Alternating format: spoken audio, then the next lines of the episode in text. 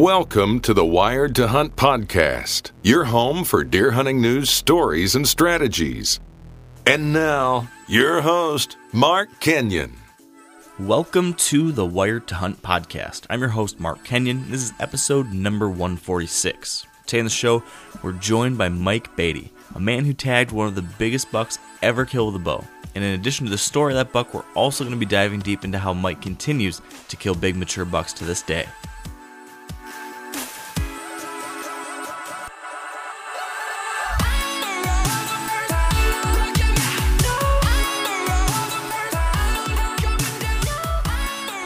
Welcome to the Wired to Hunt podcast, brought to you by Sitka Gear. And today in the show, no big surprise here, we're talking whitetails, and we're joined by a fellow whitetail nut. But this hunter is on a whole different level than I think almost all of our guests to this point, probably all of them. You know, just like most of the people we've talked to over the years, our guest today is a serious big buck killer. He's obsessed with deer, and he's had plenty of success killing big, mature bucks. But what none of our other guests have done is this. He has killed a three hundred inch buck. He he just blew past that whole two hundred inch mark, and he killed a he killed a thirty-nine point buck that, according to one article I read, scored three hundred four and six eighths inches. Um, I read that in North American Whitetail, but in the Pope and Young record books, it looks like that's a net two ninety-four. But regardless, whatever the score is, yeah, whatever the score is, it's it's a freaking giant. And this guest is Mike Beatty, and you may recognize Mike as, for a very long time, his mug was on the side of those Primos can calls. Do you remember that, Dan? Do you, do you know that can call you flip over? Mixed up meh yes type noise, yeah, yeah. So Mike's buck and his picture was on the side of that, and that can call, I still have the first one I ever got. I still have, and it's got Mike on it, and uh.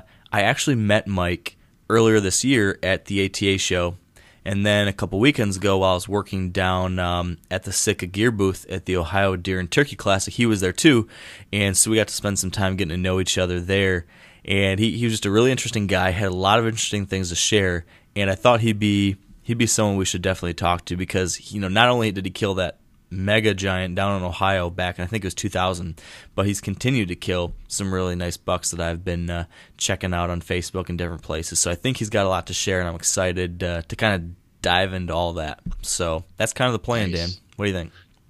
I like big bucks, and I cannot lie. Ditto. And I've been, I don't know about you, but I go, I occasionally go through like ebbs and flows in like my um, level of whitetail mania. Um, I mean, I'm, it's basically every single day I'm doing something related to whitetails, but there are certain days when, like, I'm up all night thinking about it and looking at stuff on my phone and looking at maps. You know, we talk about it all the time.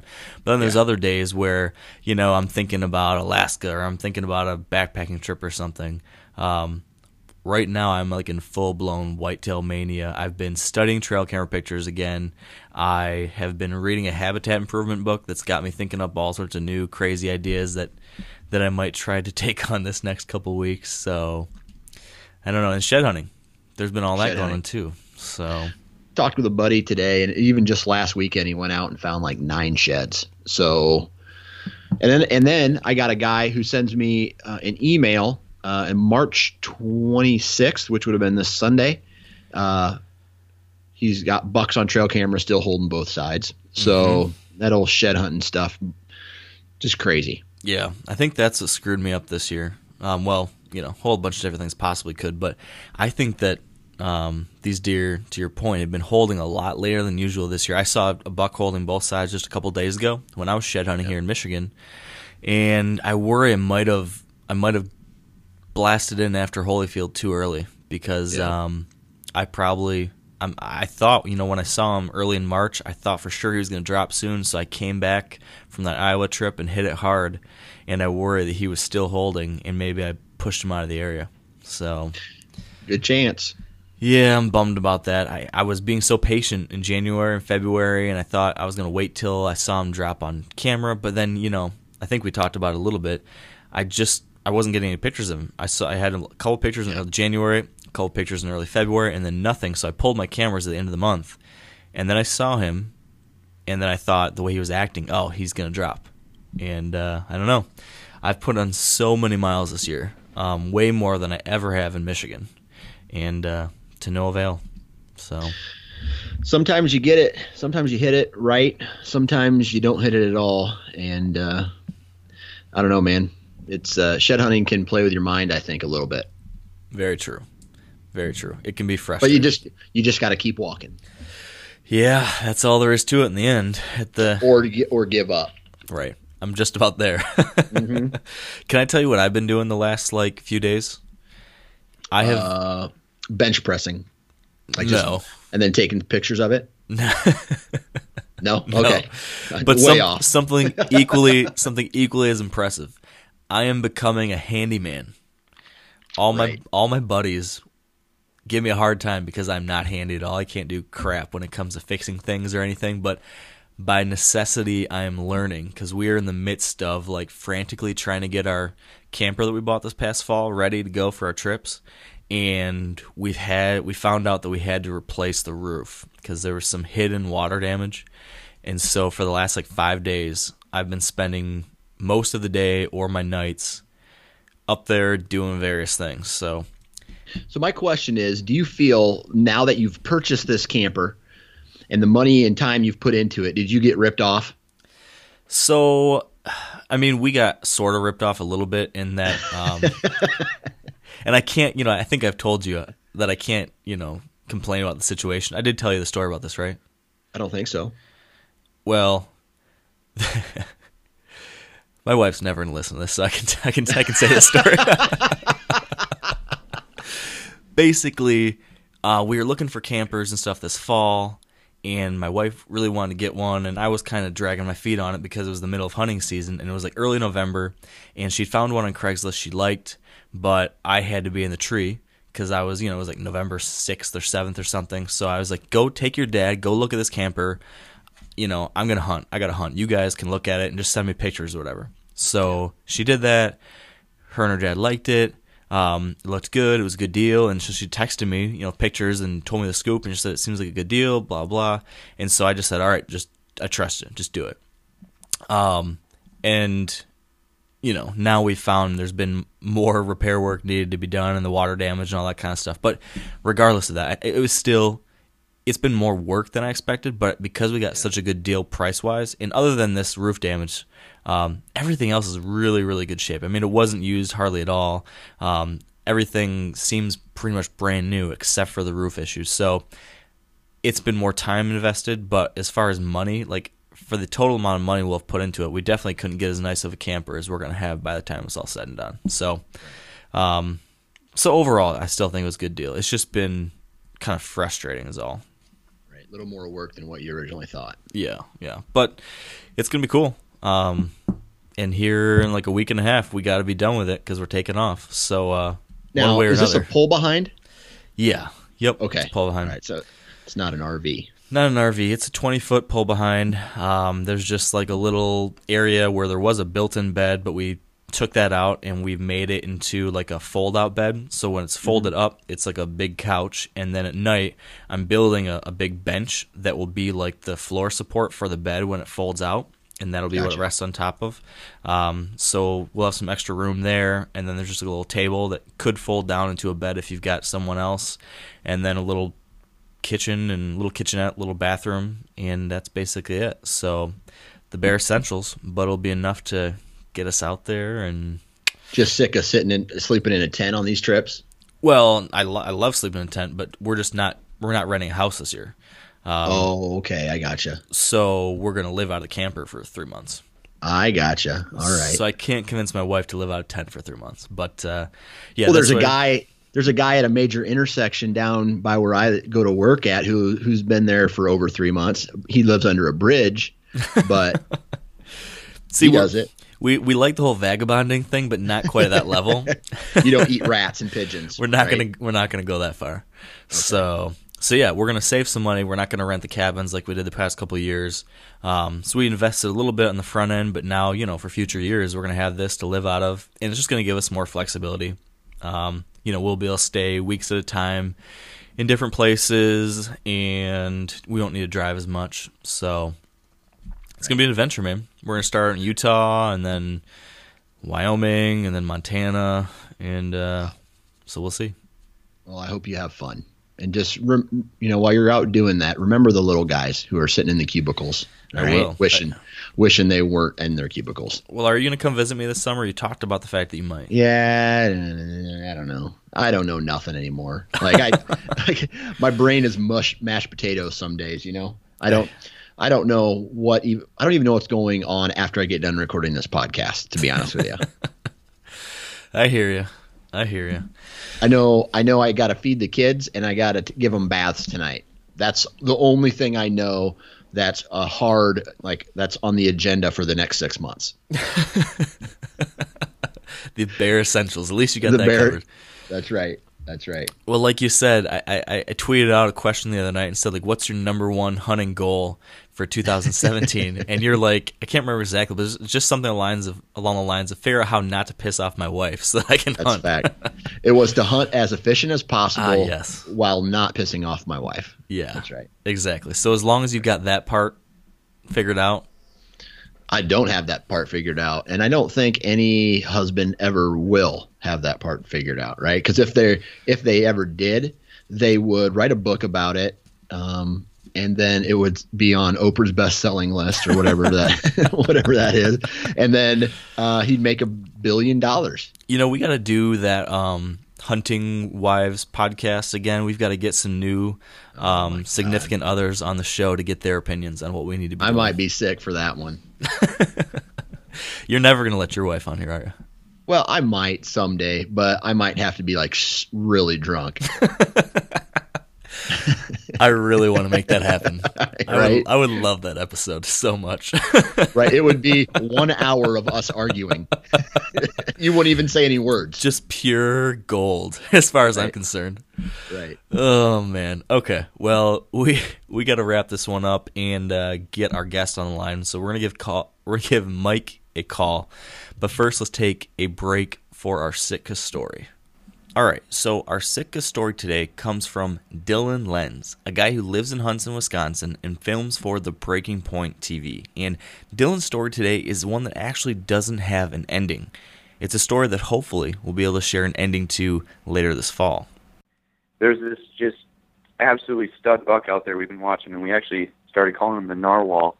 Not sure exactly why, but um, he's just a stud buck, huge times, um, really unique, and you know, he stands out from the herd. You'll be watching thirty deer out in this marsh, three hundred, four hundred yards out, and you can tell it's him. And he has the body, the stature, and you know, just a giant frame on him. And uh, all the deer will be coming in, and he just he gets smart. Um, we'll have anywhere from ten to fifteen does come straight into the blind.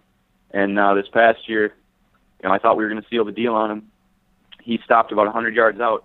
Eight does came straight into the blind. He stopped a hundred yards out, just surveyed the entire area, wanted to make sure something was right. He was the only deer that broke off from the pack, circled in three feet of snow to get downwind of us and busted us. And that's happened two, three times now with him over the last two years. So going into twenty seventeen, we're really going to be hoping that he made it and that uh, we can get a, an opportunity on him and hopefully outwit him this year, because at this point, it's it's almost personal, and it, it's really fun to actually, uh, you know, play chess with a, a deer of that caliber, it seems like, almost, because it seems like he's always one step ahead of us. So this is going to be the year that really tests us to try and get ahead of him. So what are those what are those moments like when every single time you see him, he, hen he ends up outsmarting you and circling downwind? It really, you know, it's just a kick, kick in the stomach, really. I mean, I mean, it just leaves you feeling so defeated. But at the same time, it just instills that hope of, man, next time we're going to get them, you know? Yeah, definitely. So how many nights of sleep do you think you're going to lose between now and then while dreaming about that deer? Uh, the narwhal keeps me up already. I can only say it's, uh, it's going to continue throughout the year, and I just can't wait to get back out there after this year. That's awesome. All right, this was a Sitka story. And if you'd like to create a Sitka story of your own this coming season, you can visit sitka gear dot com. And now let's get back to the show and give Mike Beatty a call. All right, with us now on the line is Mike Beatty. Welcome to the show, Mike. Yeah, glad to be here. Thanks for having me. Absolutely. You you caught me and Dan off guard just a second ago before we started recording, because uh, you said, "Oh, Dan, I'm sorry for your loss," and we're both like, "What loss?" But you were calling him out on shipwreck. That was good. That's uh, it's always nice when someone knows how to rag on Dan. I enjoy those types of guests. I'm used to it.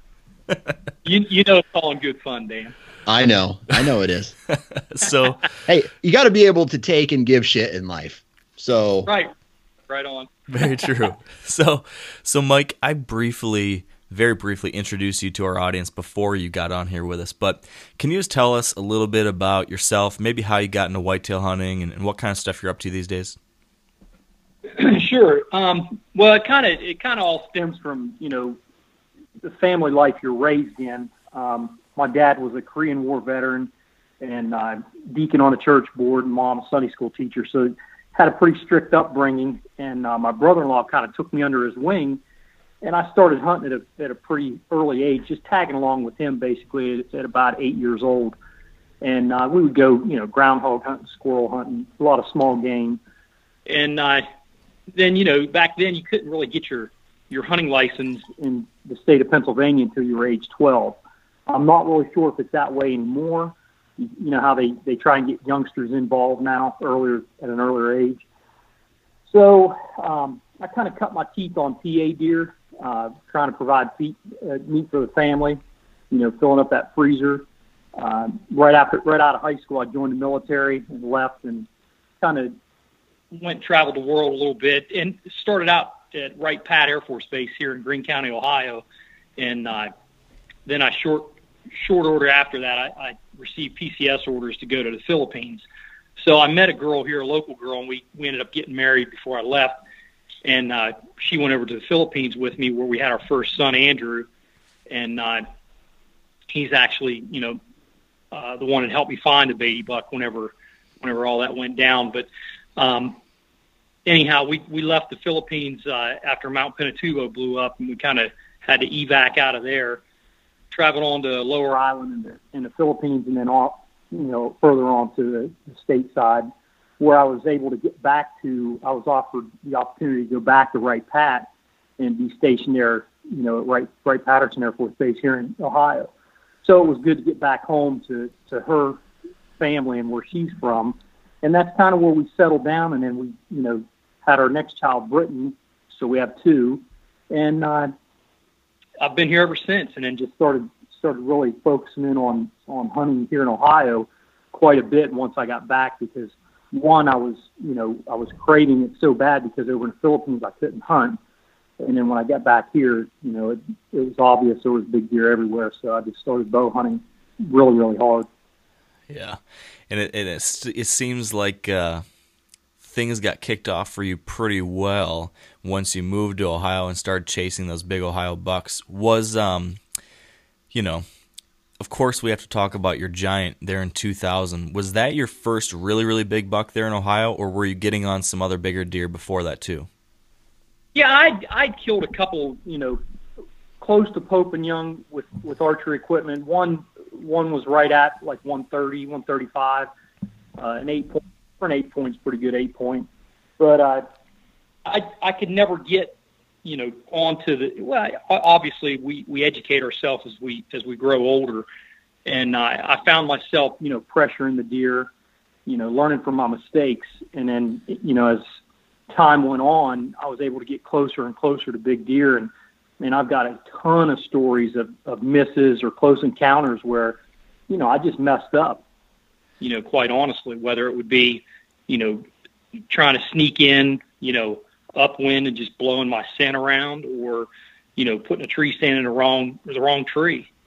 So I just, I, I've learned a lot over the years, just, you know, just trying to focus in on, on how the deer, you know, move and their moving patterns, their bedding, you know, where their food sources are, and just keying in on, on, you know, pinch points and funnels and, and whatnot.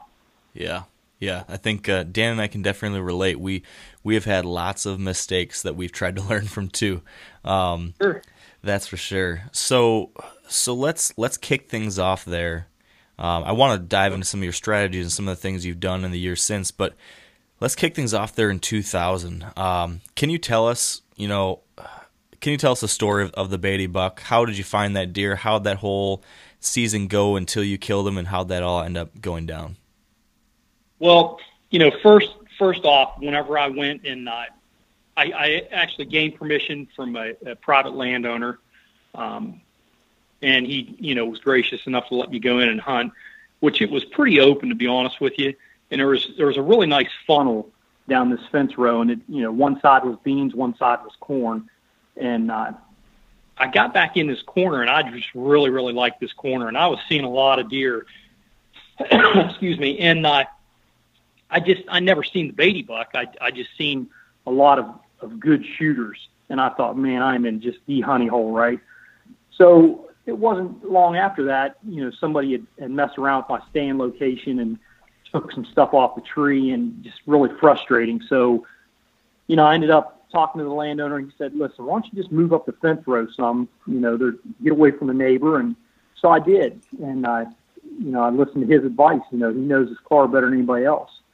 So meaning, meaning his property. So he said, the deer always seemed to cross through this fence row down in this area of the field.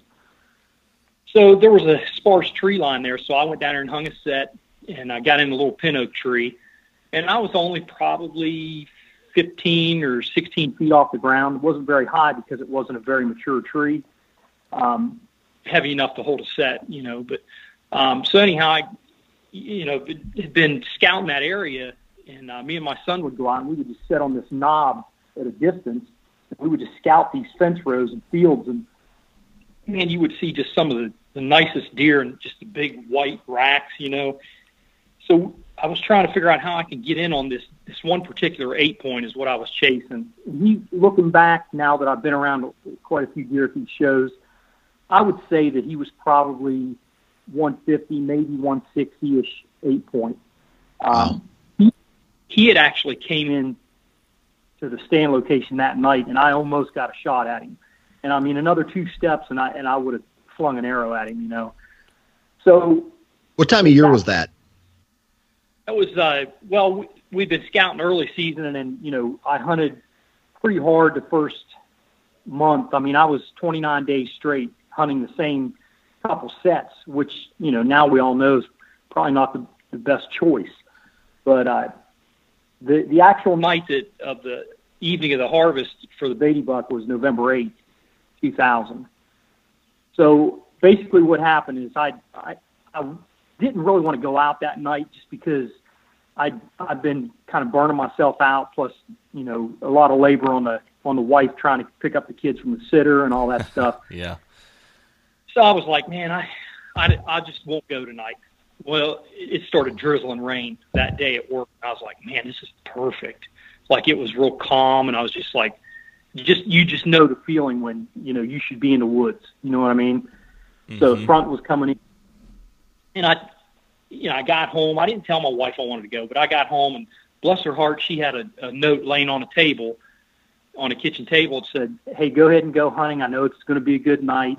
You know, I'll get the kids. Don't worry about it." That's awesome. Uh, shoot, you ain't got to tell me twice. You know, it's time for dinner. So I took off and I went. Well, I pulled up into the to the back side of the property. And I pull up this fence row, and there's kind of like a, a big V on this knob of this hill where the farmers can't plant because it's kind of too steep.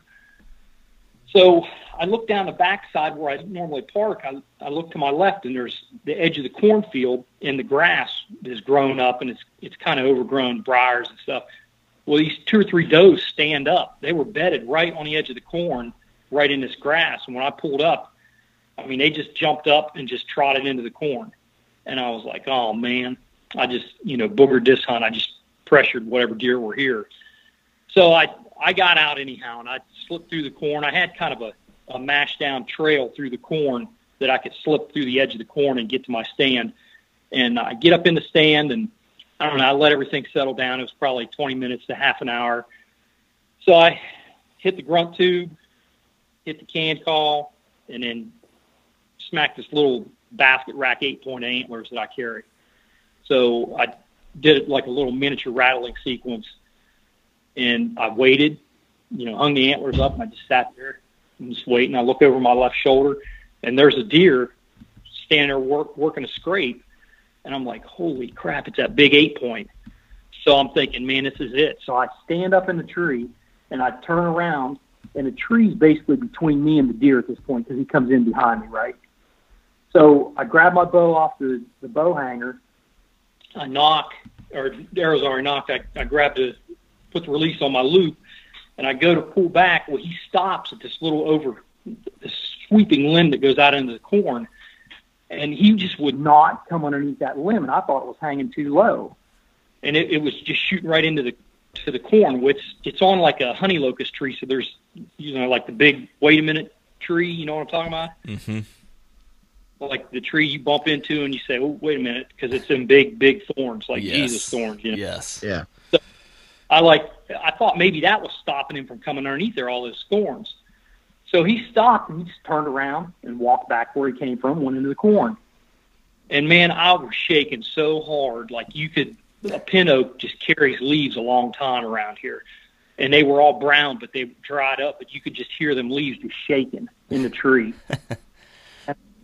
Holy cow, that was him, and I just m- missed my opportunity. So he filters back into the corn. So I hung my bow back up, sat back down, took a couple deep breaths, and just kind of settled in, waited a few minutes, and it, and it once again, it was probably, I don't know, fifteen, twenty minutes later, I picked up the grunt tube can, hit him again three times, hit both of them three times, like alternating, and, uh, and then I took the little eight point and smacked it together again and rattled a little bit and hung it back up. I look over, you know, at the time I was turning around a little bit to my right towards the corn. So I look over my right shoulder this time and I see a deer standing in that scrape again, but he's got his head up in a lick branch. So he's got his head up working a lick branch, and I thought it was the eight point. Well, here it was Beatty buck, but I still didn't know what he was. You know, I just knew he was big. So he turns and he starts walking down the fence row, and he gets, you know, at that time I'm, I'm grabbing my bow and I'm keeping the tree between basically his face and mine. So I'm just trying to keep something between us. And the whole time, as soon as I seen he was a shooter, I just started looking at his body, you know, and I think that's what helped me really hold my composure through the whole event. I just put that tree between his head and mine and watched his body creep in. And when he got to that low sweeping limb, his body posture, you could tell it changed, and his, his knees buckled in the front like he like kneeled down and went underneath that limb. As soon as he went underneath that limb, I was pulling back, so I went to full draw. He comes out from underneath that limb, and he's got his head up in the air. And I never really looked at his, at his snout because I, I was kind of focused, like, you know, peep sight, pins, vitals. And when I'm looking through all that, I could just tell he was doing something. You know how, like, when you walk up to somebody that's got a hat on, and you can tell they got a hat on in a logo, but you don't really look at it. Mm-hmm. Like, that, that's the sensation I had whenever he – I feel that he was lip curling, like he had his, his mouth open. I could tell he was doing something, but I really never focused on it. So I'm assuming he was trying to taste taste the air because I had scent bombs further up the fence row, about ten or fifteen yards up the fence row, in, you know, and wicks hanging on the fence row. So I'm assuming the wind was hitting right in the face, so he came in from downwind. So I'm assuming that's what he was doing. But anyhow, it, it, it kind of all played out pretty quick. But he, if he's standing there, he's kind of taking like like baby steps almost. Like he's, I don't want to say he's prancing, but he was just like pushing his hoofs down. He's just like moving, and he's taking away my shot angle. So now I have no shot. So when he when he was turning, he was kind of turning to his left, which would have been my right, and I and I lost the angle going, you know, back through his vitals. So I just picked the spot like right on under his throat patch and tried to look at an angle that would get down into his boiler room. So I put it right underneath his throat patch and just touch one off, and it smacked. And, I mean, it, it's like you hit the side of beef with the Louisville Slugger. It just sounded so loud. And I thought, he spun around and took off running. When he ran, he ran back through that limb and then through a bunch of other limbs down by that lick branch. And all I could see was Rack running away. And to describe it, it looks like when you're watching a hunting show, it's like watching an elk run away from you in a timber. He was just banging and cracking and hitting the limbs as he was running away. So he runs off, and he goes, I can see him go out down through the straw about I don't know, probably about a hundred yards, and I'd lost him. So I sat back down, sat there and just kind of thought, man, what am I going to do now? I know I feel like I put a good shot on him. So I tied off my bow, lowered it down, grabbed my pack, packed everything up, got down to the base, of, undid my safety harness, and got down to the base of the tree, and I just kind of laid up against the tree and then slid down the tree and just sat there. And I was just sitting on my butt, and I was just like, just started praying. I was just like, God, if you just let me find him, I'll be in church on Sunday. You know, just anything I could say to just make it happen, you know. And and man, I just I was just nauseous because I didn't see him fall. So I get up, I walked, I had enough of the angle of the cornfield, standing corn in front of me, that I knew he couldn't see me. And it had been drizzling rain earlier in the day, so kind of like the, the field edge was wet, so I could slip around there a little bit and look for sign. So I walk over, and I see where he was standing. You could see his hoof prints, and you could see where he turned like a cutting horse and spun out to go to run backwards, you know, back where he came from. So right in that area, I looked around, and I could see one little white feather, and I'm like, oh, no. I had a uh, one of the, at the time, it was Matthews had that Z light out, that real light bow they always showed in the advertisements with the balloons and stuff holding it up. So I, I had a Z light that I bought used off a buddy of mine, and I had to restring it. Well, I had to do everything. It had a brand new setup, right? And the rest I had on it, the arrow was hitting the rest early season, and I fletched my own arrows and everything. I dipped them in white and had white feathers so I could see the, the flight of the arrow, because that was kind of before like lighted nocks and all that stuff was out, right?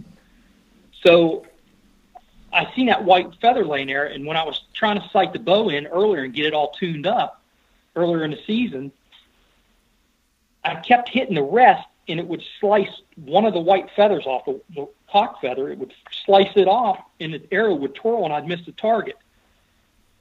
So now I'm thinking the whole time that smack I heard was the arrow hitting a rock or the ground. So uh, that's like the first thing that went through my mind, and I'm just like ready to puke, right? Oh, geez. Um, and then all of a sudden I see this big half moon spray of blood, real dark red blood. So then I just started smiling. I was like, yes, I got an arrow in him. So now I'm just wondering about my shot with that white feather. So I waited until dark, and uh, I started walking the field edge. And it was kind of, when I say a draw, it's like a grown-up pasture in between the cornfield and the hillside, and then another uh, fence row and then beans. So I'm walking down through this grass, and like I'm going like every ten yards, I'll set an arrow, then I'll, you know, go another ten yards, stick an arrow in the ground where I find blood. And then if I started running out of blood, I would stop, and I would just go little circles and just keep bigger circles, bigger circles, bigger circles till I find the blood again, right? So, because now it's dark, because I can't I can't really see a long way and see landmarks where he went. So I got out to about, I, I would do like, you know, four arrows, lay my bow down, go get all my arrows, pick them all back up, do it again. So I basically had my bow, quiver full of arrows, my backpack, and a light. So I'm heading down through this draw, and I get down to the end of the draw. Well, that's probably about, I would guess, probably two hundred, two hundred fifty yards. And there's a fence row, a high tensile fence. Well, I get down to this high tensile fence, and I hear a deer blow at me. And I'm like, oh, no, that's him. So I got all this standing corn around, right? So I'm like, I I can't push this deer. It's him. Because, uh, you know, the worst thing can happen is a combine finding. So I stuck a arrow. I just knocked it right on the high tensile fence and just left it there. Packed up all my stuff, went all the way back to the truck, and drove home. So it's about twenty minutes to the house. So I get to the house, I go in, I call every person I know. And I'm like, man, I just shot a big deer. How big is he? I don't know. I can't tell you. He's just huge. Well, what's huge? Big. Because, you know, from Pennsylvania, I, being from Pennsylvania and cutting my teeth on, you know, a little bit smaller sized deer that, you know, that's basically grown up on acorns and bark or whatever, browse. It's, it's, I was kind of ignorant to, to what a big deer is, or, or what a, a true Boone and Crockett sized deer is. So I never really went to shows. you know, I just deer shows so much. I just pretty much hunted for meat and, you know, filled tags.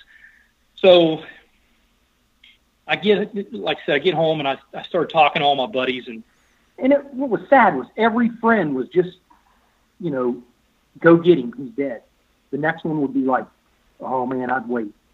Next one would be like, go get him, he's dead. And, I mean, if I'd have known you guys got your opinion. So I'm just like, man, I don't know what to do. So literally I sat up all night on my couch in our family room watching E S P N reruns. And I'm sitting there watching E S P N, and it just lets loose. It starts raining. So I open the garage door and look out the street light, and it is just pouring buckets. And, I mean, literally, I just about dry heaved and puked right there in the parking in the uh, driveway. So I'm like, man, I don't know what I'm going to do now. I'm never going to find this deer. So the next morning, my son had tests at school. My wife gets up, and she says, you know, you should take Andrew with you. I said, well, doesn't he have tests? And she said, yeah, but just take him with you. And, you know, if you guys find it, just bring him back and drop him off at school and go back and get it. I said, okay. So we took the uh, the four-wheeler and him, and I went across this uh, this field with him. And about halfway across, I, I kind of knew where I needed to go. And I could see the high tensile fence, and I could see with binoculars, I could see my white fletching hanging on the fence. So I knew kind of where I was at.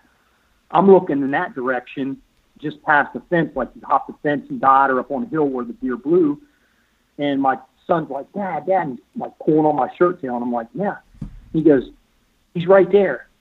And I got down on his level, and I could, because he was just a little guy then, I could see across the field, and I could see up in this this creek bottom, he was laying right there. So, you know, little Andrew was just my best buddy at that point, man. He took off running. And uh, we get over there, and uh, this deer jumped the fence. He was twenty-nine paces from where I knocked the arrow because I paced it off while he was counting antlers. Wow. So I walked from the fence over to the deer. It was twenty-nine paces. And I said, how many's he got, buddy? And he said, forty-one. I said, what? I said, dude, you ain't going to pass your test today. And he started laughing. Oh, Dad, forty-one. Well, in Pennsylvania, you know, a lot of guys will probably tell you back in the day, if you can hang a wedding band on it, it counts as a point. Well, he was counting everything you could hang a ring on. And uh, there was forty-one, you know, points on it, but there wasn't that many scoreable points, you know. But, uh, man, what a what an adventure with him, you know. Oh, wow. What, what, what was that feeling like when you actually saw him? I mean, bef- before this, you had just thought he was a big buck. But when you walk up on him and he's, you know, this unworldly, monstrous buck, what was that moment like? Well, you know, it, it was it was funny because where he died, he had, he looked like he had run into like this. You know how farmers will cut down trees in their pasture woods and they'll like stack it up along against a tree. Well, he yep. fell into one of those and knocked one of the pieces of wood off, and it was wedged in between his rack, in the in the tips of his tines in the back, and he, he had his head like upside down, like his bottom of his chin was facing towards the sky. So I like was trying to get this. Literally, I had to like kick this wood out of his rack just to get it to get him spun around. And when I did that, I picked him up, and he was so heavy. And like I said, man, it's you're talking about you know somebody that's never killed giant deer before. I didn't know what to think. I mean, I just thought, holy cow, I, I never dreamed that they would grow this big around here. And, I mean, he was just a giant. He just heavy. Like, his, his rack was his head. Like, everything was heavy. And I was just like, holy cow. But, yeah, I don't know, man. It was just, it was, it was really cool that, you know, me and Andrew was there, and you know, it was just barely breaking daylight enough that you could see the white on his belly when Andrew seen him across the stream. And Andrew took the first and only field photo. Um, it's it's floating around on the internet somewhere, but it's it looks dark. I mean, back then, it's like cameras weren't, you know, aren't what they are today. You know, and it just looked like a dark picture. And man, just all kind of rumors started flying then. But I mean, it was just it is what it is. It's overcast and in the woods, but. Um, Yeah, it was just a really good feeling, obviously, that, you know, I just arrowed the biggest deer in my life. But I still, at that point, I still had no idea what I had. You know, I, I drove, well, I walked straight over to the truck, got the four-wheeler, come over, loaded him up, you know, got him back to the truck, got everything loaded. And it just so happens that the Division of Wildlife is a check-in station back when we had to put metal tags on our deer. Well, it was on the way home. Their their district office or, is right here in Xenia. So I just swung in there and asked them if they could come out and tag his deer. Well, it was funny. The guy, the guy that worked there at the time, his name was Dan also. He he went out with a clipboard and he said, you know, how, how many points is it? He's come out from behind the counter. And I said, I'm not really sure, but I, I think it's thirty-eight. And he said, what? And I said, yeah.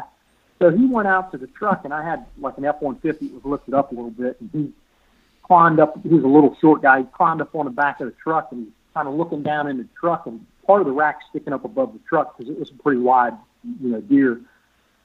So he's looking in, and he's like, he's like trying to count, and he's like holding his chin like he's trying to count again and like trying to figure it out, and he starts scratching his head, and he just like dropped his clipboard and everything and just jumped down off the truck and took off running back towards the building.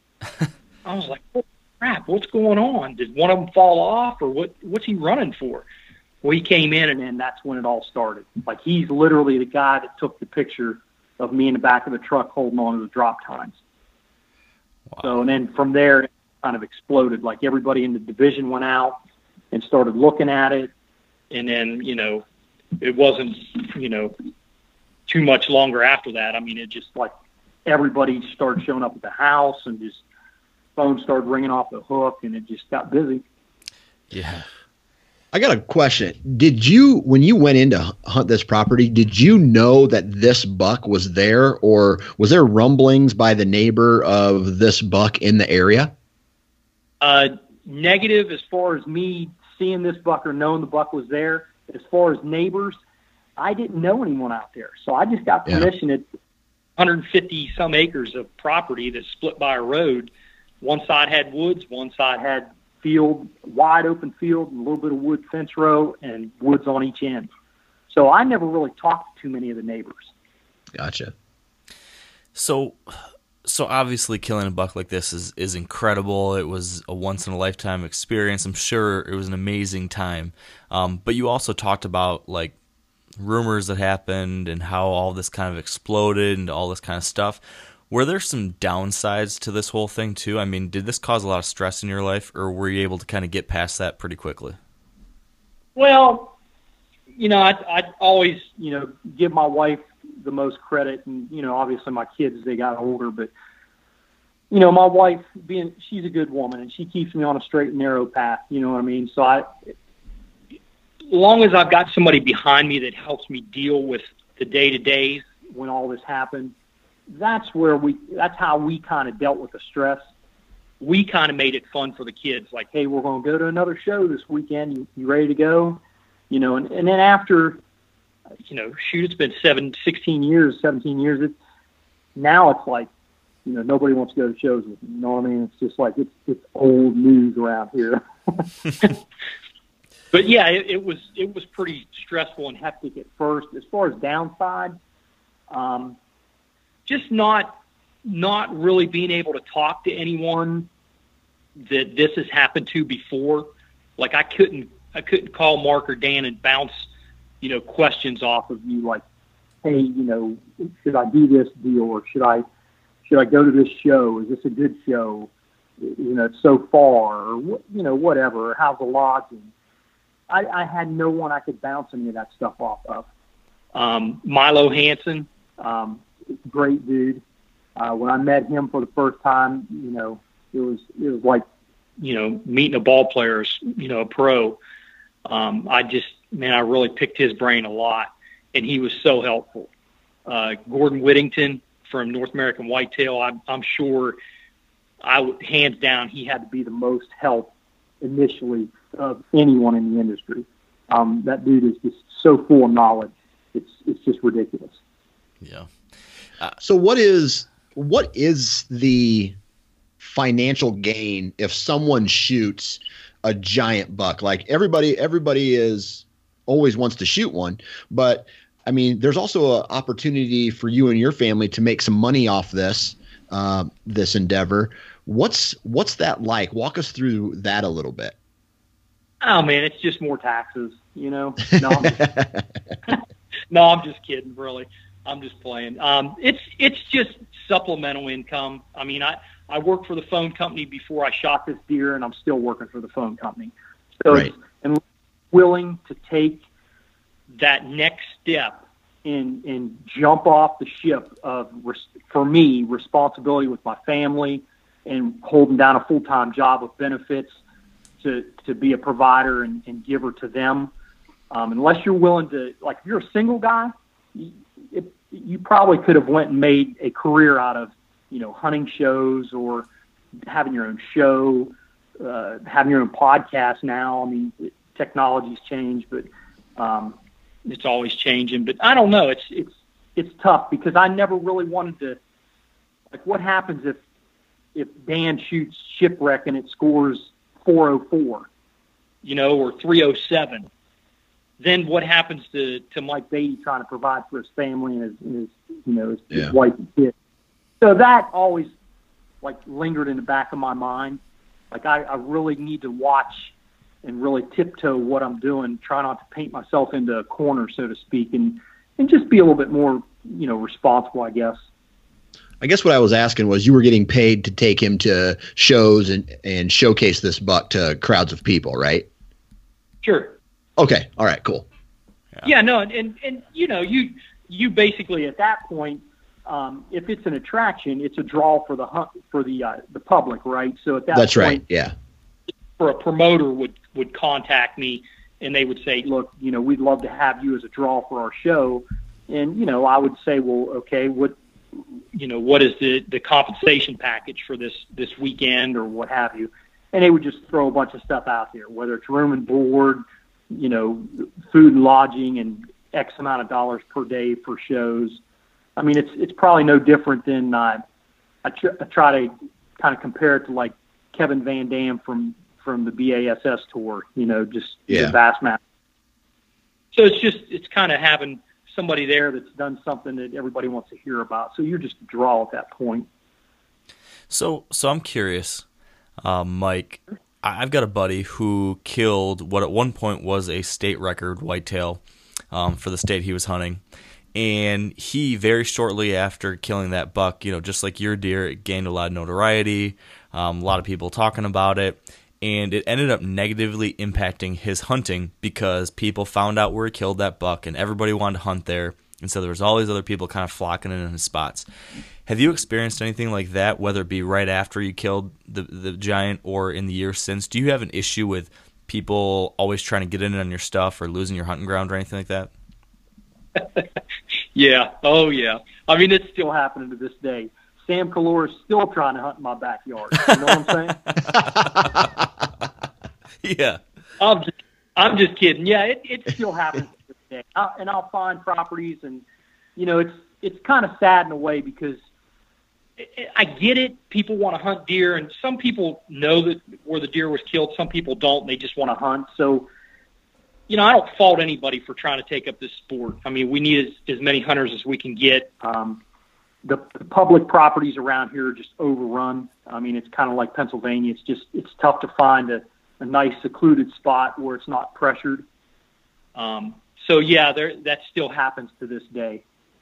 All right, so we are going to take a very brief break here for our weekly segment with Whitetail Properties. Now let our producer, Spencer Newharth, take it from here. This week with Whitetail Properties, we are joined by Dave Skinner, a land specialist out of Southern Kentucky. And Dave is going to be telling us about affordable habitat improvement. You know, the biggest thing, buy a chainsaw, and uh, or if you already own one, put it to use. Uh, timber stand improvement is, is a great way to improve habitat, and it'll pay you dividends from the timber value um, that, that is increased by going in and removing those inferior trees, um, reducing the canopy, increases the sunlight to the forest floor, which naturally grows cover that also equals food. Um, and, you know, the big thing is right now, do it now before spring green up so that you're going to get a flush of growth um, this summer and spring as things are growing. If you'd like to learn more and to see the properties that Dave currently has listed for sale, visit whitetail properties dot com backslash Skinner. That's S K I N N E R. And finally, we've got another quick update from our partners at Huntera Maps about their recently launched Huntera mobile map. Here's Huntera founder Ben Harshine with more details about their new digital offering. Well, the mobile map has three important features to it. And the first one is that you can drop pins for any points of interest. Uh, the most common ways you would use this would be marking all of your stands, trail cameras, uh, blinds, scrapes, rubs, any of those points of interest.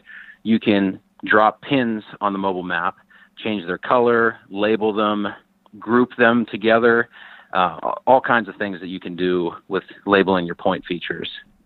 The second thing that you can do is measure distances and areas.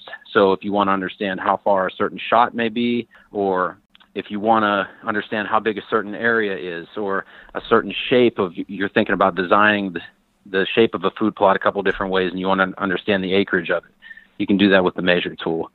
And then third, which is what is, I think, the most exciting, is that it has G P S tracking ability. And what that means is that because the map is G P S enabled and it requires zero cell service, anywhere in the world this will work. As you walk around, that little blue dot will follow you. Well, when you're doing G P S tracking and you hit start, as you walk, it'll trace that track. It's insanely accurate. And I actually used it last year whenever I was grid searching for a deer that I, that I shot, the, the infamous pork buck. I shot him on November, November seventh and ended up tracking him on November eighth. And uh, I used this feature to determine where I looked for him and where I didn't. And the reason is because the property was, the area of the property that I was on was so thick that I was literally crawling through briars. So Uh, the G P S track will tell you where you went. And another really cool application, and it's applicable right now, is that it, it is, uh, we're in the thick of shed season, and you can have this map on your phone and literally know everywhere you've walked for sheds and where you haven't yet. So that that's really cool. There's endless amounts of applications with the G P S tracking. Um, and it's, uh, it's definitely the ultimate, what we think the mobile map is the ultimate navigation and, and, and scouting tool. To learn more or to customize and order your own Huntera mobile map, visit huntera dot com. That's H U N T E R R A. And from now through April twentieth, two thousand seventeen, Wired to Hunt listeners can get ten percent off their total order and a free mobile map with every printed map order by using the code WIRED, W I R E D. That's ten percent off your order and a free mobile map. And now we will get back to the show. Yeah, imagine that's tough. So so let's fast forward a little bit. We've been talking about two thousand, but um, you mentioned a couple things that you did during that hunt that you realize now were maybe mistakes, you know, like hunting the same spot over and over and over, some things along those lines. So now it's been fifteen, sixteen, seventeen years, and I know you've continued to kill some really nice mature bucks. So I'm curious to hear now, how would you describe your hunting style today, and how has it changed since that point? Oh, it's it's it, it's very different now. I still, the only similarity would probably be that I still, to this day, where I hunt, it's mainly fields and fence rows. So a lot of people that come here and hunt with me, um, they're just shocked that there's not very many woods. So I try and, and hunt funnels, pinch points, and it has changed tremendously because, you know, obviously, you know, you try to try to become a, a smarter hunter, as, especially as, you know, you get older. Um, but I, you know, I don't know, like maybe uh, like post-season, like, it, you know, season just ended here, you know, what, a month ago, almost two months ago now. And, and I, I'll get out and I'll try and, you know, shed hunt right away um, just to see, you know, what, what made it, um, what's in the inventory for the following year. Um, I try and still run cameras uh, a few few weeks, if not a few months after the season, just to kind of monitor uh, the deer herd to see what kind of shape they're in physically and if, if they if they're run down and like stressed out, if you would. Um, I scout for you know new trails and bedding areas, uh, do a lot of stand removal and maintenance. You know, and this is all right after season has ended, within his first couple months before turkey season. So, and then spring, you know, I I, I focus a lot on water sources um, throughout the spring, summer, and fall. Um, if if I have a farm that doesn't have a water source, I make a water source. Um, uh, neighbors probably think I'm a little nuts sometimes because I I'll run twenty-five gallons of fresh water to every one of my water tanks every week. Wow. And I try and try and give my deer a, a fresh water source, a healthy water source. Can you can you talk um, about how you make those watering holes? Sure. I about have strokes, you know, as I get older. I'm exhaustion. Um, I just no seriously. I just take a, you know, like a hundred gallon Rubbermaid tub, and I'll I'll dig that in to where it's sticking about six to eight inches out of the ground. And I kind of just keep it full of water. And then I've got lines on it down to, you know, I know what line is, is twenty-five gallons low. If it's not low, I'll, I'll take a bucket with me, an empty bucket, and I'll dip water out, and then I'll fill it back up. Um, maybe once every three weeks to four weeks, I'll put mosquito dunks in it and uh, like al- uh, algae tablets.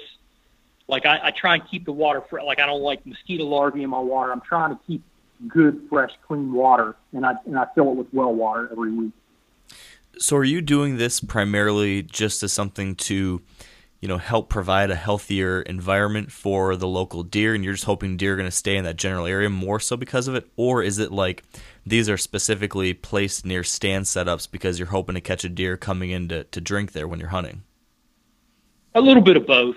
I mean, I, a little bit of both. I, I've not, I don't know why, you know, just quirky, I guess. I just, I've never really shot a deer as he's drinking. I like always let him drink and then get done and then, you know, put an arrow through him or whatever. But, um, but yeah, I, I, I typically do it just for the health of the herd. Um, I, that's mainly all I do it for. Now, are they strategically placed that I can utilize them in, to my benefit, you know, come fall? Yes. Okay. Have you seen a direct re- like a direct result in the health of your herd because you implemented these drinking stations?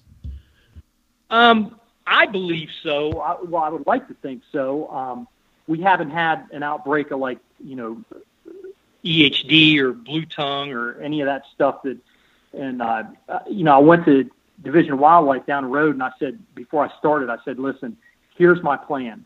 I want to start a water source for my deer, but I don't want to take any chance of giving giving them any type of disease. So what can I do? And they asked me what I was doing, and I told them, and they said, listen, you're probably giving them better water than what they're drinking out of these streams around here.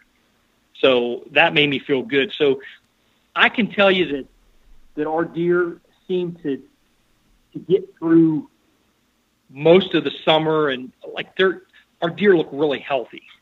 Like, I don't know how to, how else to explain it than that. They just look really healthy. They're thick, they're muscular, they're, you know, they're just heavy. And I, I like to think that, you know, Ohio is ninety percent food plot. You know, they got corn and soybeans and alfalfa and timothy and, I mean, name it, clover, just everything's all over because they're farmers here. So I think, I think they do sustain a little bit better throughout the year because they have fresh water and, and a lot of food. Yeah, it's it's funny you mentioned the, the whole water source thing, because this is something I was actually thinking about just last night. Um, in my case, I was thinking about using these just as one more small thing I can do to try to improve a couple of my stand yep. setups that are in these little isolated food plots. And, you know, I've already, you know, first year when I put these food plots in, it was, all right, I've got food. And then a couple of years later, I was trying to figure out ways to tweak it a little bit more. And now I've planted, you know, fake scrape trees in that food plot to try to get a deer to possibly come into shooting range a little more likely with that. And now this yeah. year, I think, you know, one more thing I can do is I'm going to put in some water, some little water tanks in each of these spots too. Just, you know, maybe it's going to give me a one percent better chance that the deer I'm after might choose to come in here during daylight. But um, that's something I'm going to try this year. So it's interesting to hear that's worked for you. Oh, yeah. Yeah, it, it definitely has. Um, I'll I'll kind of pick a day of the week that works for me. Um, to, to go water. And uh, that's typically when I check a camera. If it's, you know, if it's an S D card that I got to change out, you know, obviously if it's wireless and, you know, I don't mess with it, but, um, but yeah, I'll, I'll try and pick a day, and then I'll just, I'll leave the, the quad running while I'm filling, you know, fresh water. And I, I don't stray far from the quad. Like, I don't walk around. I don't go anywhere to look for more sign. I already know the deer are there. I'm getting pictures of them. I'm not stressing them out. I'm not pressuring them. Because to me, you know, every time you get busted, that equals pressure. And in my opinion, pressure equals little to, to no mature deer encounters. Yeah. If that makes any sense. Yeah, yeah, right. It definitely does. So can you elaborate a little bit on, um, you mentioned how you're using trail cameras there and you're being careful about when you check them. Can you tell us a little bit more about the specifics of, um, you know, how you're using those cameras in the summer and then how that changes during the hunting season? And then again, you know, maybe how are you changing where you place them? How are you doing different things differently? Well, I mean, you know, it's no secret. Everybody, everybody tries to get pictures of their deer, you know, and, and, my thing is I, I try not to go in more than I have to. Like, I definitely try not to pressure the deer. Um, in in the summer, um, it's a little bit different because, like I said, I'm filling water, and I'm like, the deer pattern us, right? So they probably pattern us more than we pattern them, no doubt. So I try not to, to do anything other than do what I need to do and get out of there, but I try and let them know that I'm there, leaving the quad running, um, filling the water. I'm, I'm praying that, that my, my thought process is that, that that's training the deer to know that there's water there now, or, you know, that, you know, so, so when I train them to know that there's water there, then I get out of there. While I'm there, if it's an S D card, I'll change it out if I'm right beside it and I'm wearing rubber, rubber boots that sprayed down, you know, or haven't touched anything but dirt. Um, so I, I try to, to not leave any scent, not pressure the deer, try and train them when I'm there, when I'm putting out their, their, you know, alternative food source of minerals in the summer, or water, uh, fresh water. And then, you know, I get out of there. Well, I, you know, I've actually seen, like, I used to do this, this spray, like when I would start a brand new site with cameras, I, especially out of state, I would take like a, a sprayer, like a, uh, a bug sprayer, I guess, or a lawn sprayer, just uh, one you would carry with a little handle, push down handle, pump. And I would, I would mix up, I would, I would call it voodoo juice, but I would mix up, like, you know, concentrates of, like, I would almost bring to a boil, like bananas, um, apples, uh, pears sometimes. Uh, sometimes I'd mix in like grape juice or grape uh, Kool-Aid mix. And I would make up this mixture of concentrate, and I would mix it with water when I get down to wherever these uh, new locations were, maybe out of state, for an example. And I would spray down everything as high as I could reach all around me. And I would literally have deer on that camera within twenty minutes after I leave. Wow. And it was from spraying down and getting the scent in that area, that sweet aroma and scent. And they were curious. They would come out and they would start nipping at the leaves that it was on, and I would just get a bunch of pictures within, you know, twenty minutes to half an hour after leaving that location. Hmm. So, so to answer your question, I use the cameras on field edges, uh, new locations around the water, uh, new locations out of state, you know, like a new set, just to see if there's anything in the area initially. Um, and then obviously I keep file after file after file on the computer, um, a couple different files on the phone, of just pictures of deer that, that may be on, you know, my hit list, I guess you'd call it. So then I would just take inventory. And then as the season goes on, um, you know, maybe I'm not, if I'm walking by that camera, I'm checking it. It doesn't matter if it's two days later or two weeks later. If I'm walking by, I got an extra S D card in my pocket and I'm flip, switching out those chips. However, if I'm not walking by it and I really want to think that this, you know, this location's getting hot because I can maybe see it from the road, or, or, or some, some way I, I just feel that this is this time of the year, this, this location really gets hot, I'll go ahead and go in there at night. That way, if I bump my deer, They're not bumping over onto the neighbors and getting whacked in the daylight. I bump them at night. And then they, they typically don't know what I am because I'm on a quad. So they just run off. Sometimes I'll have a headlamp on. They'll run off like thirty, forty yards and just stand there and watch me. And I'll change out the chip, and they'll come right back in and come around there and start feeding in the food plot or what have you. So when it's when it's time to go hunting, are you using that four-wheeler again um, so they feel comfortable, or are you now dropping the four-wheeler and making, uh, I guess, a normal walk into your tree stand location? It, it depends. It depends on where it's at in the, in the situation. Obviously, some places you don't want to take the quad in as much. Um, if I don't have a reason to have the quad in there, I won't take the quad in there. If it's, I typically always walk to my stands. Um, a couple years ago, I, I started riding a bicycle once in a while, but it's just, it just kind of gets cumbersome because, you know, where I'm riding, it's not really conducive to, to trails, but I, you know, you can't really ride through a bean field. You know what I'm saying? So, but yeah, I, I just, uh, I'll lose the quad as far as when it comes to hunting time, I'm walking. Um, a big thing with walking, you know, I, I've learned, I keep learning, you know, we, we keep evolving. Um, technology, more technology comes out, the, the more I learn. Um, like, you know, I know you guys are familiar with Sitka Gear. I, some of their, their stuff, I, I layer now. So I'm a big fan of layering now. And I've learned that through working with the guys from Sitka. So as the season goes on, I'm carrying more and more layers in my pack. And my big thing is when I'm walking in and I tell you I'm walking and not using the quad anymore, I'm not getting all, you know, what I call skunked up. I'm not getting all sweaty, stinky from walking and sweating because I'm walking in thin layers. And then as the temperatures drop or the evening gets here and the sun goes down, I just throw another jacket on or a vest or the jacket, you know, what, whatever I have in my pack.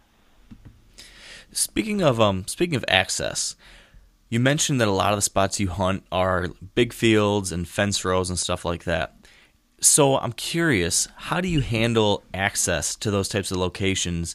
Um, because, you know, I imagine in a lot of those situations it's kind of tough to get in there without having to walk across a field sometimes, whether it be in the morning or in the evenings after you hunt.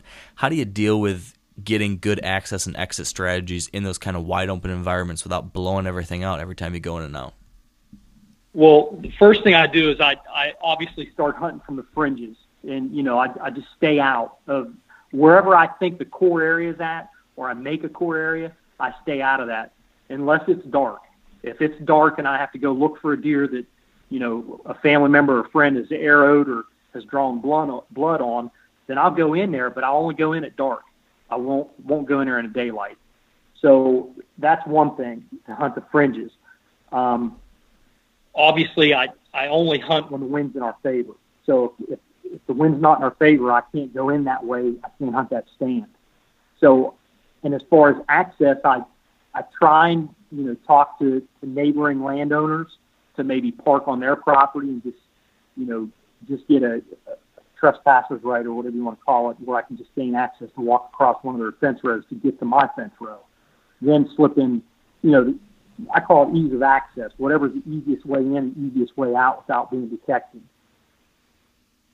Yeah, that makes sense. Do, do you ever have to, um, you know, I, I get this question a lot, and I've had to deal with it too, where you've got deer out in a field and, you know, how do, how do you how do you deal with deer around your stand, you know, when you're done hunting? Do you just wait it out and wait till they disappear, or do you do things to try to spook them off without them realizing it's a hunter? Um, how do you handle those types of situations? it, it just, like I said, it depends on the scenario, but, you know, most of the time in the mornings, I just wait. I just wait until they move off. Um, if it's late, late morning, I just wait. I just don't get down. I don't spook them. I sit as still as I can. I try not to move. Um, as far as evening, once it gets dark, um, if they're still fairly close and there's, you know, just a, a few does out there or what have you, or a couple small bucks, I'll take like a water bottle and chuck it high in the air away from me and let it hit close to them, and they just scatter. And then eventually they'll just walk off. They, they typically don't blow. Like, they just, they don't know what it is, and they run off, and they just stand there, and they just mill off the other way. Yeah. yeah, that seems like the ideal is, is to get them to move off without them realizing that there's some type of danger close by. But, uh, man, yeah. sometimes that's easier said than done. I've had a few times where I've tried things like that, throwing things or making a coyote howl, and uh, you occasionally get those deer that just get curious, and then they just hang out and keep looking around and looking around, and that can end up being a long yeah. night. um, yeah, no, I've set, I've set an hour past dark before waiting, and they just threw a water bottle, and they still don't leave, and I'm still waiting. And yeah. then, you know, of course. Now you're thirsty. oh, big Big Daddy steps out, and, you know, you can't shoot. You can't – all my gear's at the base of the tree already lowered down. I just can't move, so I still sit there. My wife will be texting me, phone's blowing up. Unfortunately, you just got to sit. Yeah, yeah. Speaking of speaking of Big Daddy or the big buck, what what kind of goals do you have now, Mike? Um, because you've killed, you know, probably most likely the biggest buck of your life. So now when you're hunting, is it you're just looking for a certain size or age of a deer, or do you hunt for a specific buck, or what's your thought process there now? I, I kind of change it up. I mean, I you know, you got to make it interesting for yourself. You can't, you know, get away from that, and, and I haven't at this point. Um, I always look for an older deer. I mean, I'm not, you know, I don't have – you know, the acreage that some hunters have where I can let a deer grow to six, seven years old. I just, I just don't have that. Um, I try and take inventory of, of the deer herd, and I typically try to go for the biggest buck. But if that bigger buck is only three and a half and the older buck's four and a half, or vice versa, you know, the bigger buck's four and a half and the older buck's five and a half, I'll let the bigger buck go to shoot the older buck in most cases, because I want them to get as mature as possible. Um, I had both instances this year, and I let the deer walk. He was five and a half. Uh, at four and a half, he was an eight point with one drop time. It was about two inches long. At five and a half, he was an eight point with four drop times, so a twelve point. And all four drop times were, you know, the longest one was like three, and the other ones were like two and one inch. And I I didn't want to shoot him. I had him at one of my water tanks for an hour in front of me and videoed the whole thing, and I just did not shoot him because I wanted to see what he would be next year. If he grew, if you went from one drop time to four drop times, I thought, holy cow, what, what's he going to be next year with, you know, five or six inch drop time? He's going to be a stud, you know, just something to really write about. Wow. And unfortunately, the neighbor shot him. Ah. So, that's how it goes, isn't it? Yeah. Yeah. Yeah, sometimes. So, so in a situation like that, though, let's let's hypothetically say that the buck didn't get killed by a neighbor. You you got pictures of him maybe after the season, and now you know he's the deer that you really want this coming season. What would your, you know, I know you've described kind of some generic things when it comes to scouting, but what would your hunting season strategy look like if you're going into the two thousand seventeen year, it's opening day, and you know that buck is alive? How would your season kind of progress? How would you be thinking about things if you were after one deer like that?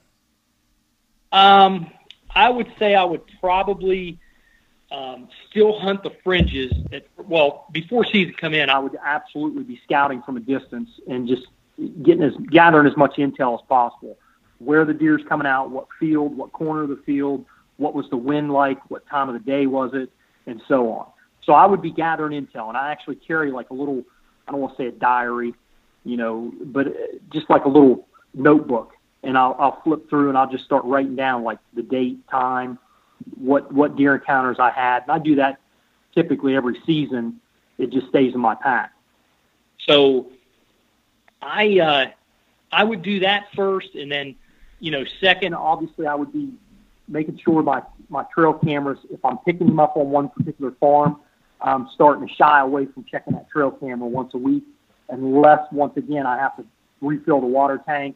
If he's coming to the water tank, if he's drinking that fresh water, I am not changing any tactics. I'm staying on that water once a week, checking the camera, and then, you know, I may end up having someone come in, fill the water that day when season comes in, and I slip off the, you know, the quad and up into the tree watch running, and then he takes off and leaves. I've done that before.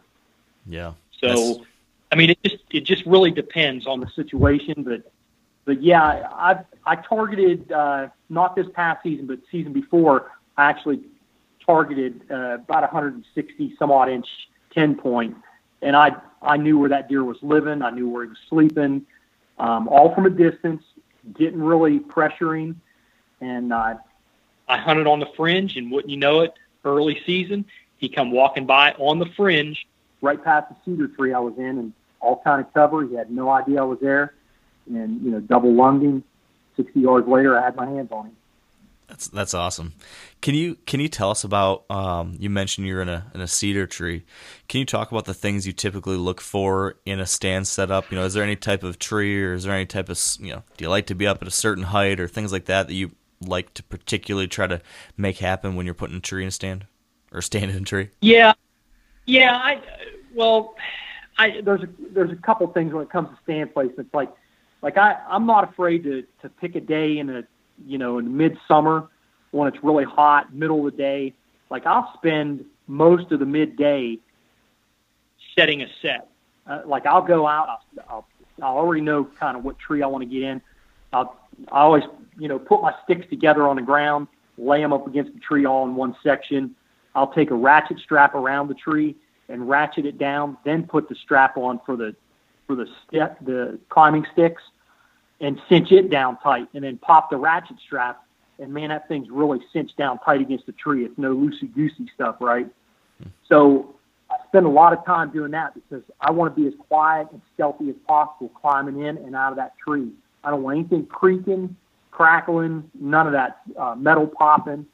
Um, so then I get up in the tree. Obviously, you know, I, I've got like a lineman uh, harness, and I throw the rope around the tree and, and belt off, and then I start hanging my set.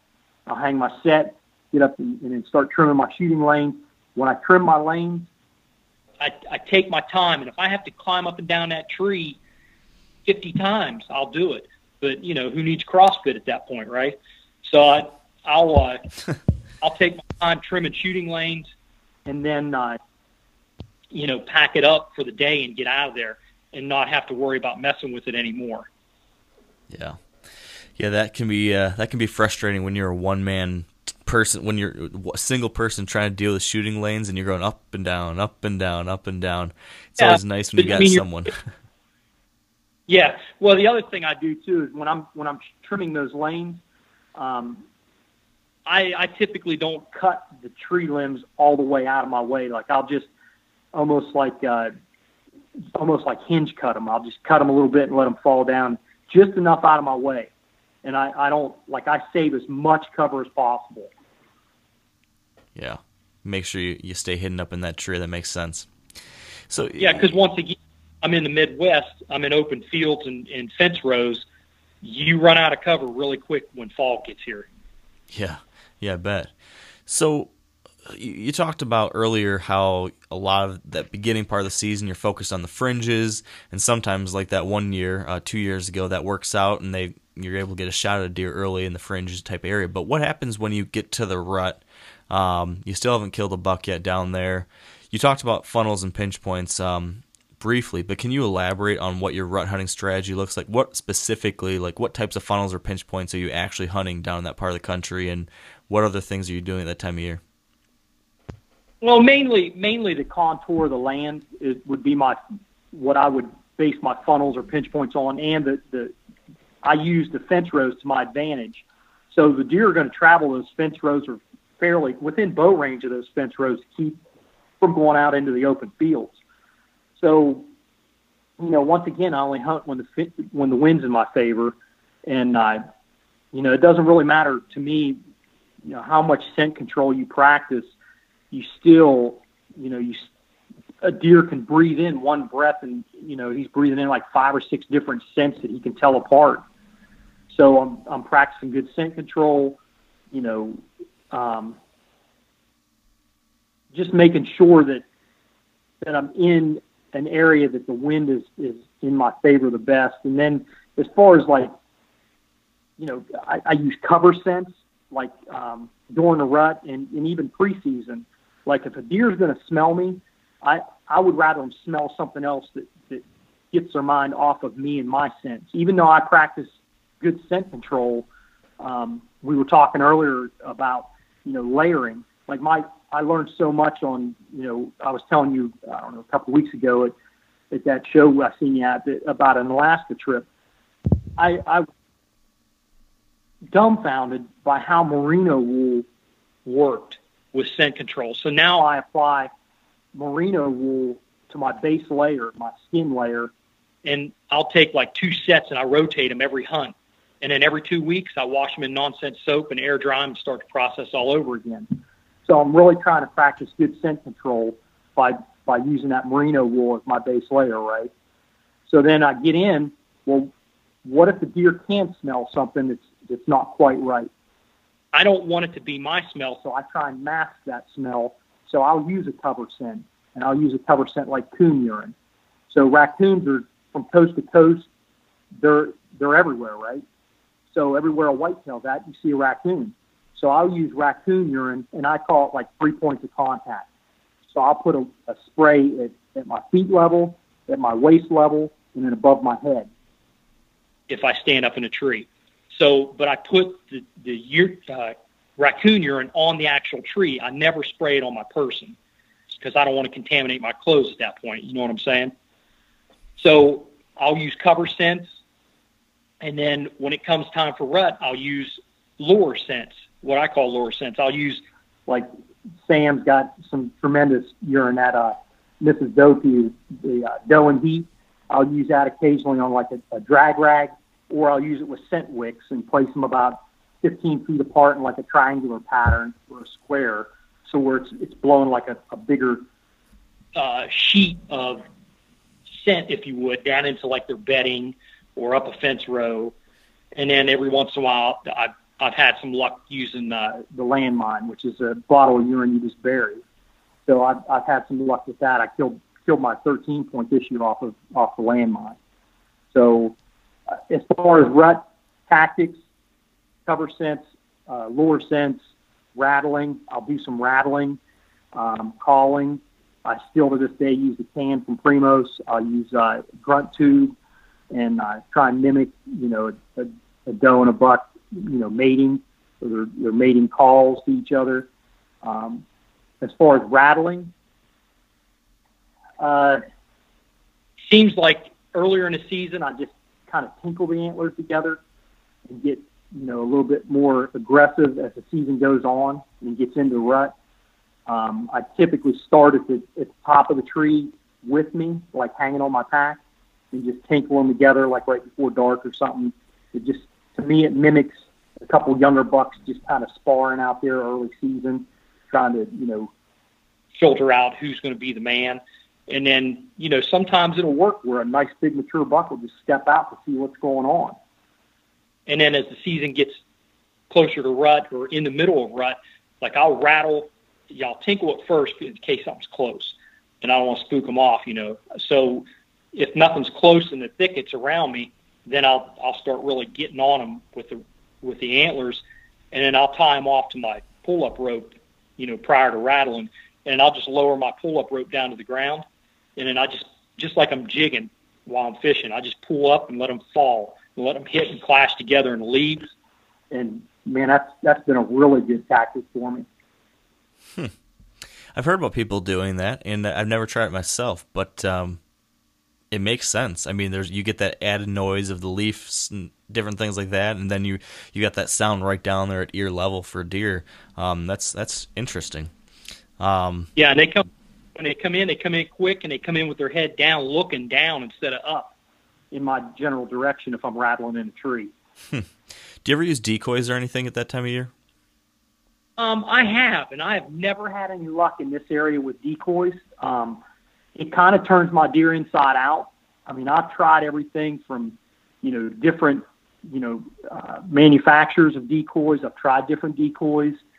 Uh, I've tried, you know, white, uh, like tissue paper or something non-scented on, on the tail to give it a little bit of movement. I mean, I've tried it all. And it just seems like there's always like a, those one or two mature does that come out there that just go inside out. And they seem to just want to stand there all night and blow out. Yeah. and and I'm just like, I'm done. So I I typically don't use them any. I tried hard for like four or five years. I really gave it a valiant effort and just no luck at all. Yeah, it always does seem like one of those high risk, high reward type things, and uh, I always worry about that risk too. But uh, but when it happens, I, I finally had luck this past year pulling it off. It was pretty cool when it all came together, but there were a whole lot more unsuccessful attempts uh, before that. So I get where you're coming from. Yeah, I mean, you know, and then you, you see like Stan Potts. They'll sit out there in Iowa and Illinois, and man, them deer will just come in there and just they'll get in a bar fight with these decoys. And I'm like, where's the does? You know, why aren't they blowing out to me? But yeah. Yeah. So, uh, so Dan, what do, what are you thinking over there? What do you want to know? Well, all this talk's got me uh, getting fired up for this upcoming yeah. season, right? So, thank you for. After this podcast, I'm going to go, you know, try to have a conversation with my wife about something that's not deer hunting. And in my head, I'm going to be thinking one thing and saying something completely else, different. Right. Yeah. I guess I, I do have a question, though, for you. Sure. That moment you killed that big buck, right, back in two thousand to today, and and learning what you've learned and, you know, adjusting your tactics, and you have your, your own, you know, the, the path that you take throughout a season, and listening to other guys maybe tell their story or talk to you over the years. Do you think there's one particular thing? Um, and not necessarily one, because I know as, as bow hunters, we make a lot of mistakes and we have to be able to learn from those mistakes. But do you feel that there is a common mistake Um, the average hunter makes throughout a year that um, that if they just maybe tweaked that one way or the other, they'd be more successful? Uh, I would probably have to say probably pressure. I mean, I just it just seems like over the years, if if I haven't learned anything else, it's just pressure. You you get into an area where you you know you. you hunt too much or you hunt it too hard, and you just pressure the deer in general, the herd. The deer are pressured. And if the deer are pressured and they're not wanting to come out, and they're, they're giving those reactions, like they're constantly, you know, looking around and, and, and they're not, they're not comfy in their comfort zone. I, I never, I'll never think that it, uh, a big mature whitetail buck is going to step out there with a deer herd that's kind of uneasy or unsettled. Does that make sense? It does. Yeah. So I, w I would have to say pressure. Um, pressure can come in a, a variety of ways, um, whether it be from, you know, walking in the same trail every time, um, you know, getting in the tree every day at the same time, getting out at the same time. I mean, I see a lot of deer. Like I'm, when I scan the woods before I get out of the tree, like say mid-morning, I'm not literally looking in the field to see if anything can see me. I'm looking in the woods. Like I'm still looking for white patches, some some subtle movement, a flicker of a tail. Like I, I've had deer stand in the fringe of the woods, but they blend in so well, and you know they're watching you. So that pressure could be from you getting in and out of your tree. Now you're educating them. You know, it's just like turkey hunting. You keep calling to that tom every day at the same time in the same spot, he's going to gobble, but he's gobbling looking for another, you know, hen. He's not right. going to come into you. You're educating him. And I feel guys do that with deer, using the same call all the time, the same rattling sequence all the time. You know, just change stuff up. Don't be afraid to, to you know, we're evolved. Be smarter. You got to be smarter than the deer. So, so that being said, you got to start thinking outside the box and, you know, maybe not listen so much to Mike Beatty and rattle up in a tree. Maybe, maybe get in the ground, rattle on the ground, you know, hunt out of a ground blind, just change stuff up. Yeah, that's a great point. Um, speaking of these different lessons learned, um, I always find that one of the best ways for me to learn is hearing about, you know, specific applications. Um, so you mentioned you killed a thirteen pointer this past season. Can you tell us what you did on that hunt, or what, whether it be on that hunt or in the days leading up to it, what about that situation led to you killing that buck? How did that all come together? Well, um, I, first off, I, this particular spot, I actually had a, a cell camera in, and I didn't have to go in there as much, and it wasn't as pressured. So I think that that led to some of the success on this hunt. Um, second, I went in with the intent of setting all day. Um, so I didn't want, I got in, I always seem to get in an hour, hour and a half, sometimes two hours, maybe even a little more sometimes before daylight. And it just depends on where I'm going. Like I, if I know it's a good spot, I'll get in and I'll pull everything up, get everything set up. And I, you know, you almost, I almost can feel like each spot, because you spend so much time in it throughout the year.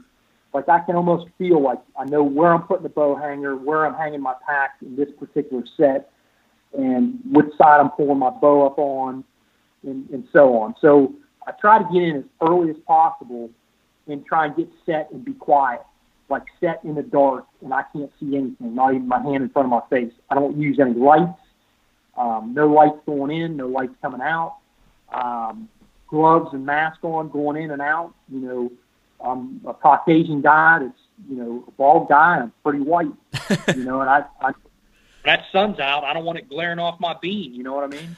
Yeah. So I'm wearing stuff to cover because deer can see at night too. So I'm I'm trying to slip in undetected and slip out undetected. And, you know, if that means I have to set all day in, a, in the best spot I have, I will. And uh, that's what happened with this thirteen point. I ended up, I was going to set all day. It was kind of right before rut was kicking in, and these bucks were cruising, and they were just trying to go from bedding to bedding, trying to find a hot doe. Um, I actually had three or four does come out, run out of this thicket, and I thought, man, here he comes. He's going to be behind them. And they were just by themselves, and they just come running through and milled off. And I'm like, what the heck? Where, where's he? What spooked him? So, of course, we have a big-time coyote issue here, I believe, in Ohio, just like most states anymore. They have no predators here. So I'm thinking maybe some coyotes, you know, bumped them out of the thicket. So I'm looking and nothing. So I've killed two or three coyotes out of the set in, in the past few years with bow, and I, I figured one was going to come sneaking through. So I get up, I grab my bow, and I'm just getting ready, waiting on him. Never, nothing shows up. So I sat there for, I don't know, probably another fifteen minutes, but up in front of me, there's, there's a little bit of a finger of a food plot in this edge of this thicket, and there's, I put one of the landmines in, and uh, this guy, I don't know if you guys ever seen them, but they're just a, a small bottle of urine, and they got a wick on them, and I just augered out a hole, slide it down in, pack around it, and pull the wick out in the fence there. Well, it, I can only use that in specific areas that I have active scrapes. Like I won't go make my own scrape. I try not to do any of that stuff. Like, if it's not made by a deer, I try not to really mess with it or try and make them go there. Like, I want them to go to their natural areas and make their scrapes and scrape lines. So on this particular area, there was like four or five scrapes right in a row. So I picked one of the smaller scrapes and set this thing up. Well, I put a can- that wireless camera over it, and I had, you know, four or five nice bucks coming in there, but one was a thirteen point, a pretty good one. But anyhow, I am, ended up... Uh, I heard something coming from behind me, and I turned around and looked, and before I could get, you know, you know, uh, arranged in the tree, he just like kind of jolted, jolted right out from underneath of me, shot out from underneath of me, and stopped, and looked around, went over, got a drink, went over, worked that that scrape or the one next to it, and then walked into the thicket. It was an eight point, probably one thirty-five, one forty. And I was like, man, going just enough to get your blood pumping, you know. And I was just like on pins and needles. And then he left. And I thought, man, going, my hunt's going to be over for, you know, till this evening. So I sat back down. And of course, you got to set. If you don't set all day, you got to you got to get a comfortable stand. So I had one that had Texpoline, the, the cloth seat on it, which were really nice.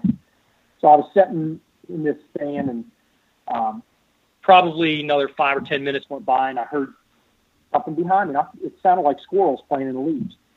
Before I could even turn around and look, he took off running through the thickest part of the fence row and shot right out from underneath of me, close to where the eight point came out, and it was that thirteen point. And he just stopped right in front of me and like five yards and just was looking around into the thicket, like scanning the thicket, up into the thicket. And uh, I mean, I already had my bow in my hand at that point, and I just was like, man, dude, it's your unlucky day. I mean, he was right there, and he just, you know, he's probably mid one sixties. So I was just like, boom, he's done. Run about forty.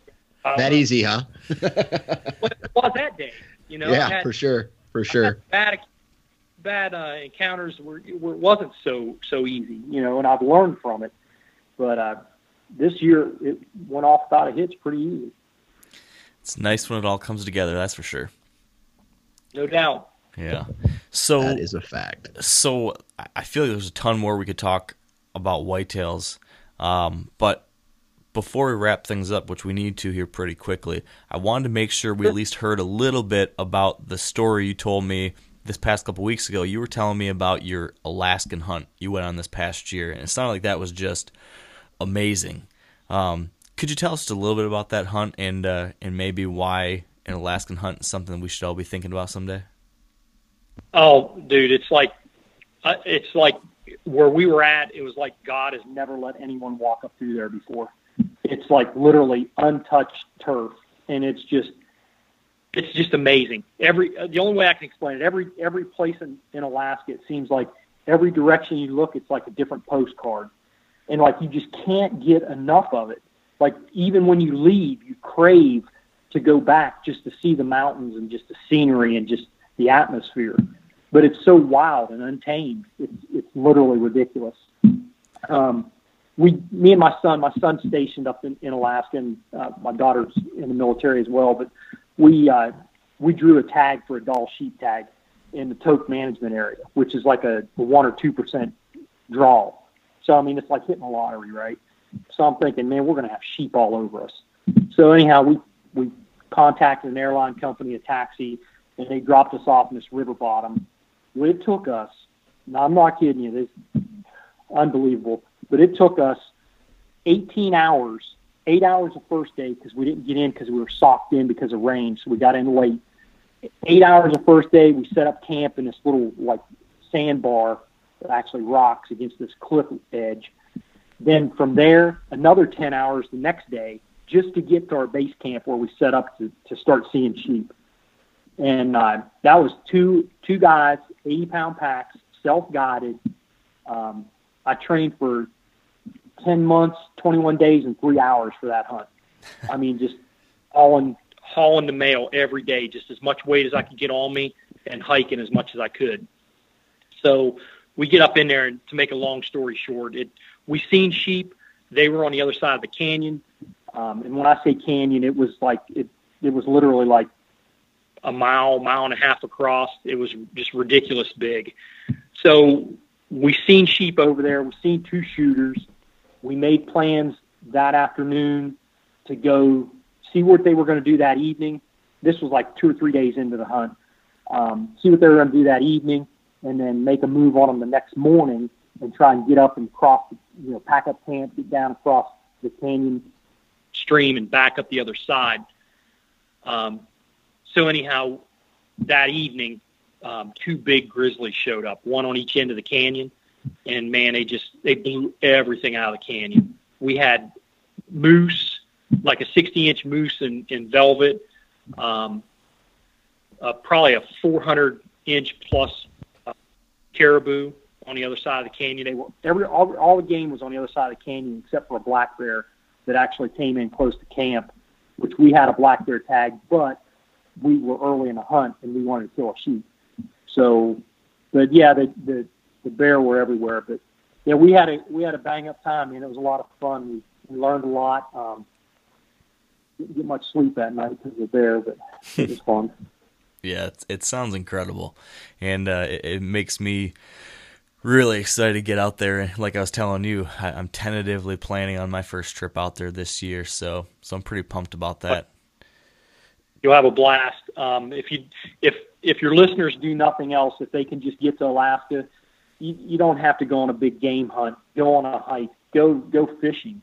The fishing is phenomenal up there, and just in the, the little streams and rivers, you catch silver salmon and pink salmon, and they're just so delicious. Hmm. Any single piece of advice you can give someone who's planning or going to be going on their very first Alaskan trip? Is there anything you learned this past season that you wish you had known beforehand that you can pass along to listeners now? I would say, as far as like um, stuff that really saved us and we, we really didn't think about it at the time, well, one would be train. You obviously need to train for, for the environment you're going to be in. If you're going to be on a tundra, train for like spongy, soupy, nasty hiking forever to try and get close to caribou or bear. If you're going to be in the mountains, you need to train on a, on a, if nothing else, a Stairmaster with as much weight in a pack as you can get. Um, as far as like gear, I think I was sharing this with you. Um, we had um, Gore pants and jacket on when it was raining one day, and trying to, to, to like hop across these little streams that's coming off these mountains. The, the streams are so violent. The water is moving so fast from like glacier runoffs and stuff, and there's there's like no fish in them. I mean, they're just, it's like silt and stuff in them. They're like almost a gray sometimes or clear. And man, it's just so violent. So we're trying to get across these things, and we're trying to do it without getting our boots wet, because once you get your boots wet, you're kind of done. You got to get them dried out, so you're going to get blisters, right? So we wore two pair of socks, boots, and then what we found halfway through the trip was if we took the gaiters, um, doesn't, doesn't necessarily have to be Sitkas, but Sitka makes gaiters that go over top of your boots and saves sticks from going up in your strings, your boot laces and stuff. Well, if you put those over top of your boots and then over top of your your Gore pants, your reindeer pants that are waterproof, they're literally like waders. Like, if, as long as you didn't stand in the water for forever, if you like got across quickly, you could walk probably fifteen to twenty yards wide. You could get across streams that wide that were knee deep or deeper, as long as they didn't go over your waist, you know. And you could get across those, and, and your boots still weren't wet on the inside. So that would be my number one piece of gear if I was heading to Alaska. Would definitely be a really good rain suit, like a Gore-Tex rain suit, and then those gaiters. And then, obviously, a good pair of boots. I, I think I had, like, Lowa Hunter G T Xs. They had a real heavy rand, a rubber rand around the bottom to keep the shell from cutting your leather. But, uh, yeah, that and then, you know, kill something, I guess. yeah, yeah, that helps. Well, I, I'd, yeah. I'd say that you have effectively gotten – us pumped not only for whitetails now, but also to try to go to Alaska someday. So that's a fact. Yeah. Yeah. Well, this has been a lot of fun. Uh, Dan, do you have any final question or final thoughts before we wrap this up? I think I'm good, man. Hey, uh, good luck this upcoming season. Yeah. Hey, you too. Um, do you ever get to go back out to, to shipwreck shipwrecks, uh, resting place? Uh, I've, I've been, I've seen, uh, the full body mount. I've seen, I, every time I go back and back home to that area, I, uh, I go and visit, I go and stop by the shop and say hi to Sam. Yeah. That dude's salt of the earth, man. He's a good, yep. good man, but hey, it's been a pleasure, guys. Uh, be safe and best of luck to, to you guys and your, your listeners. Um, if anybody shoots like a three oh seven, please email me. I'd love to be able to see it and touch it. yeah, maybe maybe someday we can uh, do the same with yours. That seems like a pretty incredible deer. It was an awesome story. So thank you, Mike, for for sharing all this. Not only that story, but then also what you've been doing in the years past. It's uh, been awesome. So thank you. Yes, sir. Thank you, guys. I appreciate you. And that is it for us today. Before we go, though, big thanks to our partners at Sitka Gear, Yeti Coolers, Matthews Archery, Maven Optics, Whitetail Institute of North America, Carbon Express, and Huntera Maps. And finally, thank you all for listening. I hope you enjoyed our chat with Mike today, and I hope you'll stay wired to hunt.